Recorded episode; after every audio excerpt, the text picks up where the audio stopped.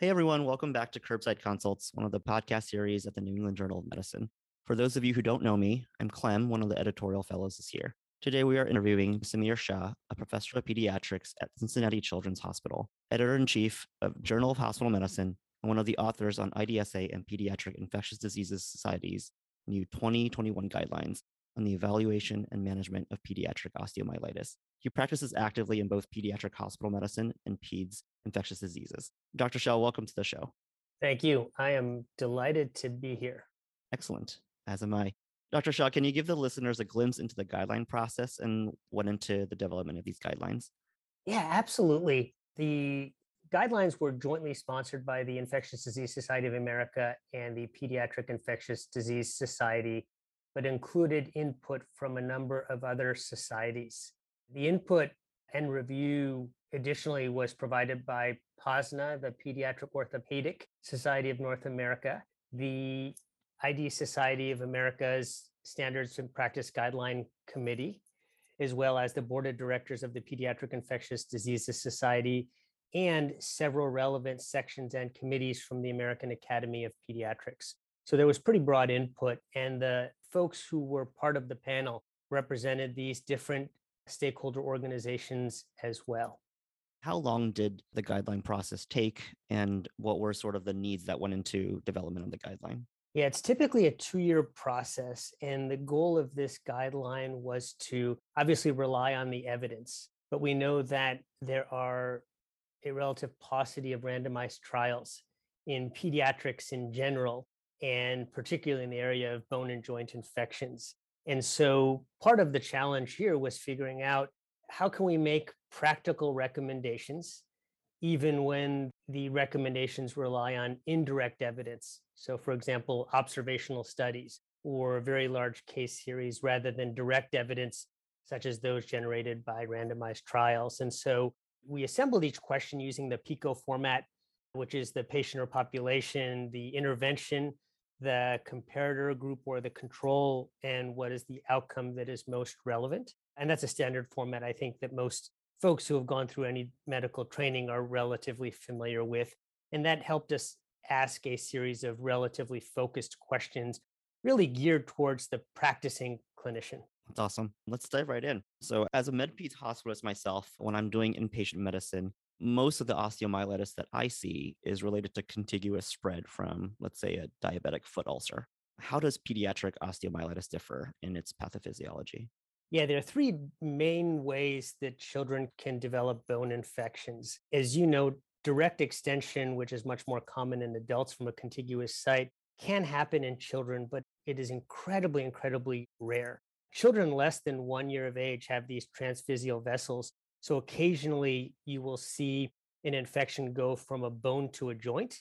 And in those scenarios, you'll have children who present with some vague leg pain, for example, and then they come to medical attention because they can't walk because there's obvious swelling of their knee. The infection can rarely go from the joint to the bone. And the reason you see that very rarely is once you have a swollen joint that is so exquisitely painful and tender that parents will bring the children or caregivers will bring the children right in. Uh, second mechanism is penetrating trauma, which we see occasionally in kids as well. But by far and away, the most common mechanism for children developing a bone infection is hematogenous spread. So they develop bacteremia for one reason or another, and then that ends up seeding a part of the bone. The reason why it ends up in one particular bone and not another is not entirely clear. That many children who come in with bone infections have had some history of antecedent trauma, mild trauma, not enough to bring them to medical attention. You know, running and falling, bike crashes, hit by a friend or perhaps more commonly a sibling. And, and it's possible that that ends up leading to some very mild damage to the bone that affects the flow of blood and then ends up seeding.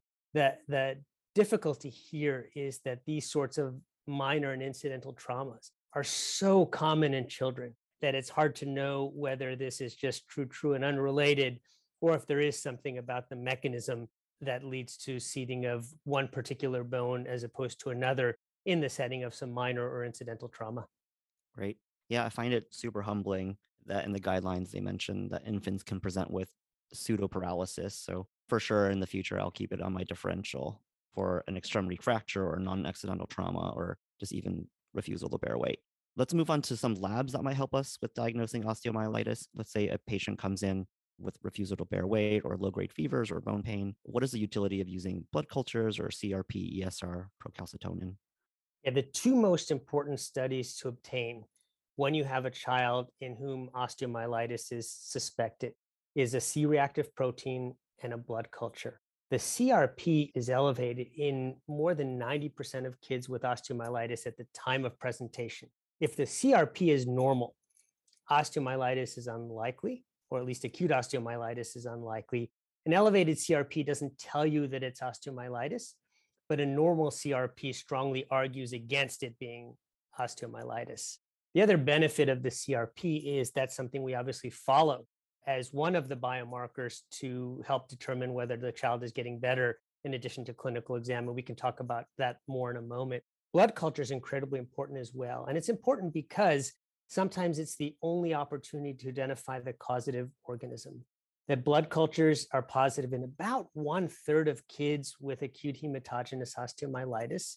If the causative agent is Staph aureus, it's positive about half the time. So blood cultures are incredibly valuable because they allow you to have directed or definitive therapy. Um, and because you'll have not only the organism, but more often than not, you'll also have your susceptibilities, which can then allow you to go to the narrowest spectrum antibiotic that is possible for that particular organism. We historically used to get an ESR or an erythrocyte sedimentation rate. That is no longer routinely recommended. And the reason it's not is that it takes a long time to go up and it takes a long time to come down. The CRP goes up rather quickly and it comes down rather quickly. And because of that, the ESR does not add a whole lot anymore. So we no longer routinely recommend it. In the in the olden days, in olden days, for example, when I was a resident, we used to get the ESR and we sometimes would use normalization of the ESR to determine, or one of the things that would help us determine how long we ought to treat. And the ESR takes about three to four weeks to become normal. It's become clear that that's probably not a helpful strategy. Procalcitonin is something else that has been examined in a handful of studies. And I think that has potential, but there's not yet enough evidence to know with any degree of certainty whether procalcitonin is superior to the C reactive protein. As you know, that procalcitonin is often elevated in bacterial infections. And for some conditions like pneumonia, where a CRP is elevated for any cause of inflammation, procalcitonin tends to be elevated disproportionately in cases of bacterial infection. So it is possible that over the next five or 10 years, as we accumulate more data, that we may rely on procalcitonin more heavily. But at this point, there's just not enough data to know how sensitive it is in identifying kids with osteomyelitis. Got it. Yeah, I think this is one of the areas where pediatrics is probably leading the way and ahead of the game compared to adult medicine. Because in my practice, I've still seen a lot of adult osteo being trended with ESRs in the outpatient clinic. And I think it's worth noting that because pediatric osteomyelitis results from the hematogenous spread, most likely that you described earlier, blood cultures are potentially higher yield in this population. So, another difference with adult medicine. Yes, absolutely. The other test that folks have historically gotten is a complete blood count. And it's really hard to get people to not do this for a couple of reasons. One is that white blood cell count is a biomarker but it's a terrible biomarker that most kids with bacterial infections will have a high white blood cell count, but most kids with high white blood cell counts will not have a bacterial infection. And so, therefore, it's not very good. But it is a test that people have a high degree of comfort with. The one potential benefit of getting the complete blood count in children whom osteomyelitis is a consideration is that if you identify leukopenia, so a low white blood cell count, or anemia, or thrombocytopenia, meaning a low platelet count, that might clue you in to something else going on. That is this more likely to be a hematologic malignancy, for example, rather than osteomyelitis? And so that's the one potential benefit of getting a complete blood count. So most folks will get that, but it doesn't add meaningfully to the diagnosis of osteomyelitis. And I had also read in the guidelines that sometimes Kingella can present with a lower or absent CRP elevation. So that is one scenario where you might want to suspect that if you have high suspicion for osteomyelitis? Yeah, I think when your CRP is normal and you don't have a great alternate explanation for the child's symptoms, I think it's important to keep osteomyelitis in the differential. Can you walk us through the conventional X ray, MRI, and ultrasonography for osteomyelitis diagnosis and describe when you think each would be appropriate? Yeah, X rays are almost always indicated. And as many folks know, that it typically takes two to three weeks before you start appreciating changes consistent with osteomyelitis on the X ray. Most kids present within days of symptoms, if not earlier. And so, in that scenario, when you're evaluating a child for the possibility of osteomyelitis, if you see bone changes that are suggestive of osteomyelitis, that can be extraordinarily helpful. But the main reason to get an x ray is to exclude other conditions that we often see in children, namely fractures. If you see a discrete lucency, for example, in a young child, you can have neuroblastoma with metastatic infection to the bone. And so those x rays can be very helpful in identifying other potential conditions. Rarely are they diagnostic of osteomyelitis. If you had an abnormal x ray that was highly suggestive of osteomyelitis, that would obviate the need for additional evaluation or imaging. But because those x rays are very often normal, we proceed to the next step. And nowadays, MRI is first line for diagnosis of osteomyelitis. And the reason it is it has a high sensitivity and a fairly high specificity. And what I mean by that is most kids with osteomyelitis will have an abnormal MRI and we see very few false positives, that there are characteristics on MRI uh, in addition to involvement of the marrow. You may see subperiosteal collections or subperiosteal abscesses. Very often, you'll see adjacent inflammation of the muscles or soft tissue, and those are highly suggestive of infection rather than of malignancy. We don't use CT to diagnose osteomyelitis unless MRI is not available. CT just doesn't give you enough resolution of the marrow to understand whether there's infection. It can diagnose things like pyomyositis if you have a fairly large subperiosteal collection. The CT will reveal that as well. But in general, I would avoid CT if an MRI is available. We used to do bone scans or scintigraphy to identify osteomyelitis. And that has really fallen out of favor for a couple of reasons. One is that it's not nearly as sensitive as MRI in identifying the abnormality. Two, what you're picking up on the bone scan is evidence of bone remodeling. And so it even if you have an abnormality, it doesn't tell you that it's a high probability of osteomyelitis. And then the third problem is it's fairly time consuming. And so it's just not a very practical test. Got it. What about ultrasonography? When is that mm. sometimes helpful? Is it mostly in the setting of an abscess, or can you describe when we would use that? We almost never use ultrasonography when osteomyelitis is in the differential. The sensitivity is quite low um, compared with MRI. Sensitivity of ultrasound in diagnosing osteomyelitis somewhere between 15 and 20%. So, really, really bad. Even though it's quick to do, it doesn't usually add a whole lot of information. In one scenario, that it might be helpful is if you are looking at the nearby joint you can use the ultrasound to get a quick sense of whether there's uh, fluid in the joint that may be amenable to aspiration because you may want to know hey is this just a reactive effusion because you have so much adjacent inflammation of the bone? Or is it septic arthritis either as the primary condition or because of direct extension from the bone? The ultrasound can also guide your diagnostic aspiration and so can be helpful in that way. But it's not the preferred diagnostic test for diagnosing osteomyelitis but it can be a helpful adjunct. Now let's say that i've gathered all the relevant data and i think that the child in front of me has osteomyelitis. When is it important to start antibiotics once i have all that information? And when is it okay to sort of wait for more diagnostics? If the child is clinically ill, if you have concern about sepsis, if there's tachycardia in the absence of fever, if the child has nil appearance, that's a scenario you want to start antibiotics right away. And the reason you want to do that is you don't want the child to deteriorate while you're figuring out what is going on, because that obviously is suboptimal. And that's probably the understatement of the podcast episode. But if the child is stable, there's no rush to start antibiotics, that you generally have time to do your evaluation, wait for the labs to come back, and even get an MRI before you start antibiotics. And the advantage of that is that if there is significant inflammation, if there are subperiosteal abscesses that are amenable to aspiration, either for diagnostic or therapeutic purposes, you have the advantage that the child has received no antibiotics when that sample is obtained. And so you have a slightly higher likelihood of recovering the organism. There have been a couple of smaller studies that have shown that giving antibiotics and then performing a diagnostic aspiration within the next 48 hours will have no meaningful effect on the yield of aspiration of a subperiosteal abscess. So if antibiotics are given, it's not all doom and gloom. You still have a pretty high likelihood of identifying an organism from a diagnostic aspiration of subperiosteal collections.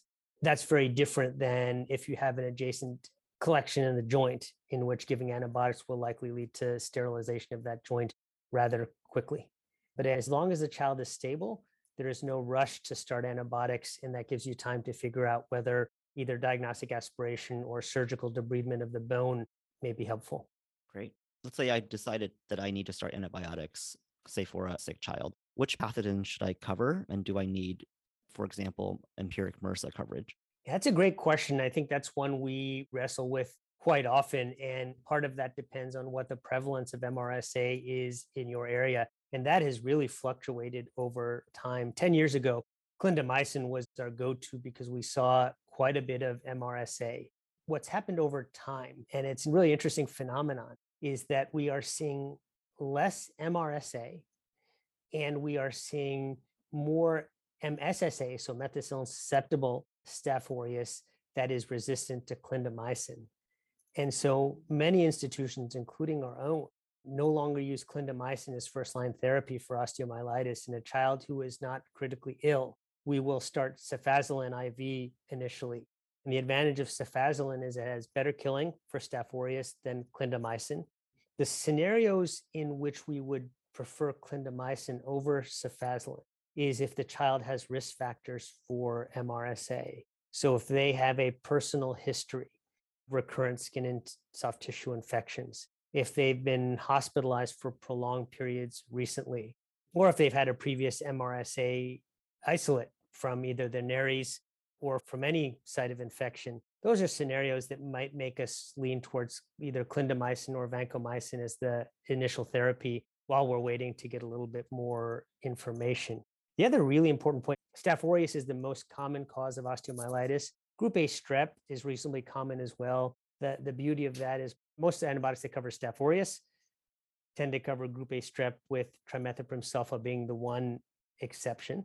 And we can talk about that more if you'd like.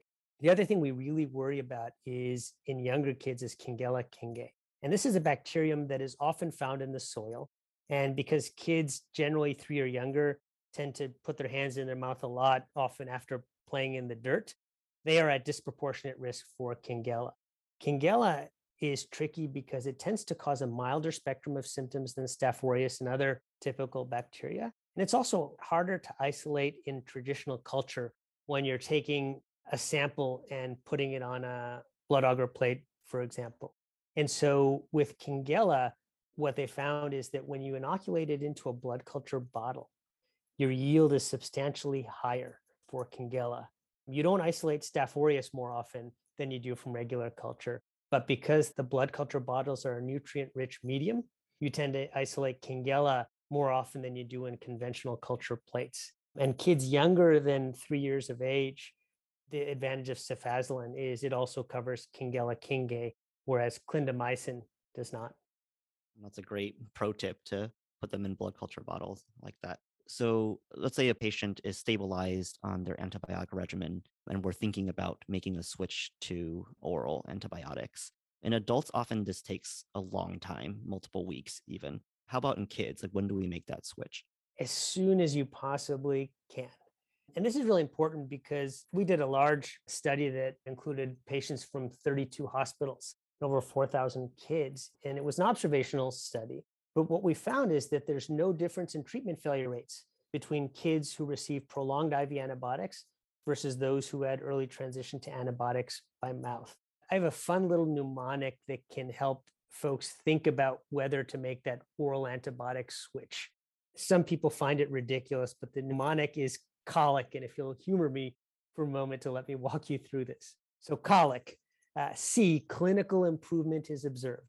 Is the patient getting better? Are the things that they came in with no longer quite as bad than when they first came in? So that's C. O, oral route is not compromised. So are they suffering from conditions that preclude absorption? We see children who were born extremely premature who now have short gut syndrome, as an example. So if they have significant watery stools, you'd worry that the oral antibiotic is not able to be absorbed. L, are the laboratory markers improving? So we talked about the CRP tending to go down pretty quickly, usually sometime between day two and three. If you get the CRP initially and say the value is 15, and you get the CRP on day three, and the value is 17. The tricky part of that is you don't know if the CRP is going up or if the CRP was much higher between days one and three and is now started to come down. And so that's one important pro tip here is you probably want to see another value. And then I is the indication for oral therapy. And that's virtually any condition with the exceptions of meningitis and endocarditis. So osteomyelitis clearly falls into this category where a reasonable indication to use oral therapy. And then the last C in colic is that there's a comparable oral antibiotic option. The other really important thing we should talk about is I made a comment earlier that if it covers Staph aureus more often than not, it covers group A strep, with trimethoprim sulfa being the one exception. Trimethoprim sulfa can be good if you know what the organism is. So if it's Staph aureus and it's susceptible to trimethoprim sulfa, then not unreasonable to use it. The downside is that because, and this is going back to like first year med school clinical pharmacology, is that the way trimethoprim works is it inhibits that dihydrofolate reductase.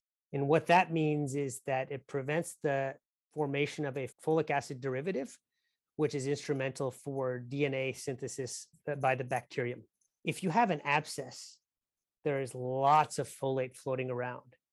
So even if trimethoprim sulfa inhibits the production of folate for the bacteria, there's enough folate floating around in the abscess that the bacteria doesn't need it and so you will see higher rates of treatment failure with trimethoprim sulfa in the setting of large abscesses than absent of abscesses. So that's the one area of caution. That's extremely helpful. And I always appreciate mnemonics. So I love your mnemonic and we'll be stealing that for my rounds. One other important point to make is that historically, any child with Staph aureus bacteremia received prolonged IV antibiotics for the possibility of endocarditis. What we know is that in sharp contrast to adults, when you have a child with acute hematogenous osteomyelitis, right? The mechanism is you have bacteremia and you've seeded the bone. If that blood culture sterilizes quickly, right? The child has one positive culture, two positive cultures, and that's it. And they don't have a murmur on clinical exam, and they don't have other stigmata of endocarditis, such as scleral hemorrhages, proteinuria, splinter hemorrhages in the nails or lesions on the palms or soles of their feet, then endocarditis is highly unlikely. And you can make that switch as soon as the blood cultures are negative.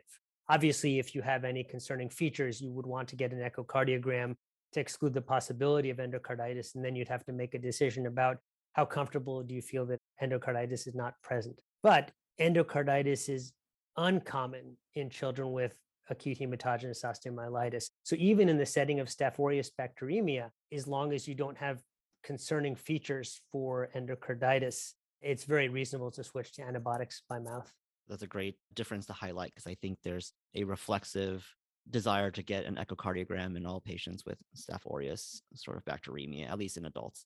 So, in general, for uncomplicated infections, how long will the child need to be on antibiotics total? Yeah, this is one of those where we always sort of do a little hand waving and say three to four weeks. The good news is you don't generally need to go longer than four weeks. So then you may ask, why do we say three to four weeks instead of committing to one or the other? And there's an interesting reason for that. Back in the mid 1970s, there was a great study that looked at about 130 kids with osteomyelitis. And what they found is the treatment failure rate in those who received three weeks or less of IV antibiotics had a failure rate of about 20%. Those who received more than three weeks of IV antibiotics had a failure rate of only about 2%. And so, because of that, it became this dogma that we need to treat for at least three weeks, if not longer. What are the problems here? Well, there are a few different problems here. One, we have better antibiotics now than we did in 1975, both in general, but also we have antibiotics that have much better absorption rates. And we use different dosing now, for example, if we're using cephalexin. And remember that that study looked at three weeks or less of therapy. So, what that means is that there are a decent number of kids in that study who got less than three weeks of therapy. But because of that, um, and because of the consequences of treatment failure, we've sort of drawn this line in the sand of, ah, you need at least three weeks, maybe four. More recent studies of children in Finland, and this is mostly observational data, have shown that there's no difference in treatment failure rates of kids who have received 20 versus 30 days of antibiotic therapy. So I think the reality is for most cases of acute hematogenous osteomyelitis, three weeks is probably sufficient so long as the child is better and the CRP has normalized. The scenarios in which I would extend that therapy a little bit longer include that the child was really slow to get better, or if the infection is really extensive. Those are things that would make me hesitate a little bit and say, hey, maybe we need to go a little bit longer. And what are some potential complications of osteomyelitis that we should be aware of when we're following these patients outpatient? They're on oral antibiotics already. Is it okay for them to follow up with gen peds or do they need to follow up with, say, ortho or infectious ID people? That's a great question. In many systems, these children tend to follow up both with infectious diseases and orthopedics because the goal is early detection of complications, either failure of treatment or need for additional drainage, or if there is evidence of, say, limb length discrepancy, which in the first four or six weeks you might not see. But for children who have particularly severe infections and those infections that involve the growth plate, that longer term follow up may be necessary. But I do think this is a regional phenomenon where, in some places, if pediatricians feel comfortable following these children up and having a low threshold to refer to subspecialists, that's not an unreasonable approach. So I think we've done a pretty good job covering the guideline for general practitioners. Do you have any additional comments you want to highlight for listeners? Yeah, I think we used to keep children with osteomyelitis in the hospital for a week or more. These hospitalizations have become very short with this early transition to antibiotics. But one thing that's really important to remember is that we don't have to tie the switch to oral antibiotics to discharge.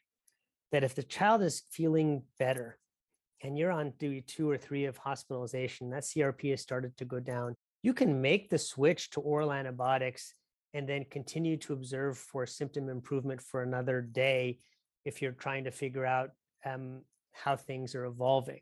And so conventionally, it's been hey, the child is ready to go home, let's switch them to antibiotics by mouth. There is no need to wait for discharge before switching the child to oral antibiotics. So that's one um, really, really, really important point. The other point of contention comes is when you don't have a positive culture. So you haven't identified the organism. And there has been a question about in that scenario, do you need to keep them on IV antibiotics? And the answer is emphatically no, absolutely not. If you're started an antibiotic and the child is getting better, then you have evidence that the antibiotic is doing what it needs to do. And so, as long as you can find a comparable oral option, even in the setting of negative cultures, it is very reasonable to switch to antibiotics by mouth. There's no reason that a negative culture commits you to a prolonged antibiotic course. Again, remember that blood cultures will be positive in about a third of kids overall with osteomyelitis and about half of kids with Staph aureus osteomyelitis. If you end up debriding the bone or draining subperiosteal abscesses, you may find the causative organism, but in a quarter to a third of cases, we're still left without an organism.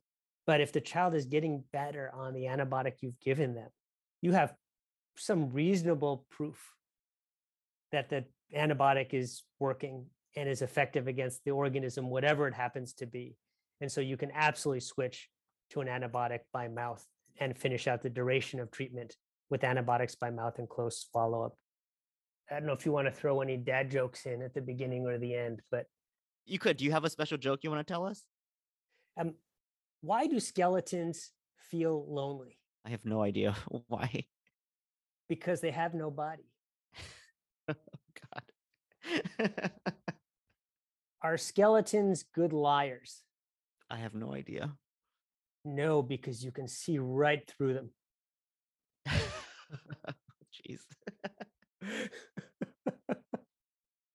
Thank you so much, Dr. Shah, for your expert tips and for contributing to this guideline that will help all practitioners everywhere with pediatric osteomyelitis.